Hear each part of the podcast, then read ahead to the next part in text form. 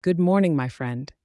Let me dish out your weather for Tuesday, December 19th, 2023, right here in the bustling heart of the Big Apple, New York City. You'll be waking up to a bit of a crisp morning as the mercury hovers around 37 degrees.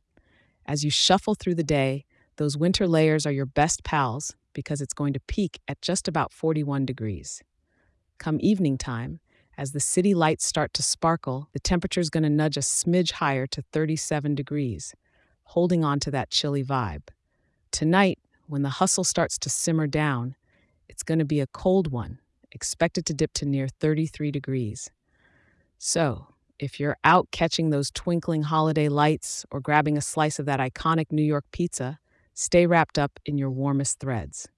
Now, about that wind, we've got a breeze blowing from the northwest at around 15 miles per hour, and if it gets gusty, you might see it whip up to around 27 miles per hour.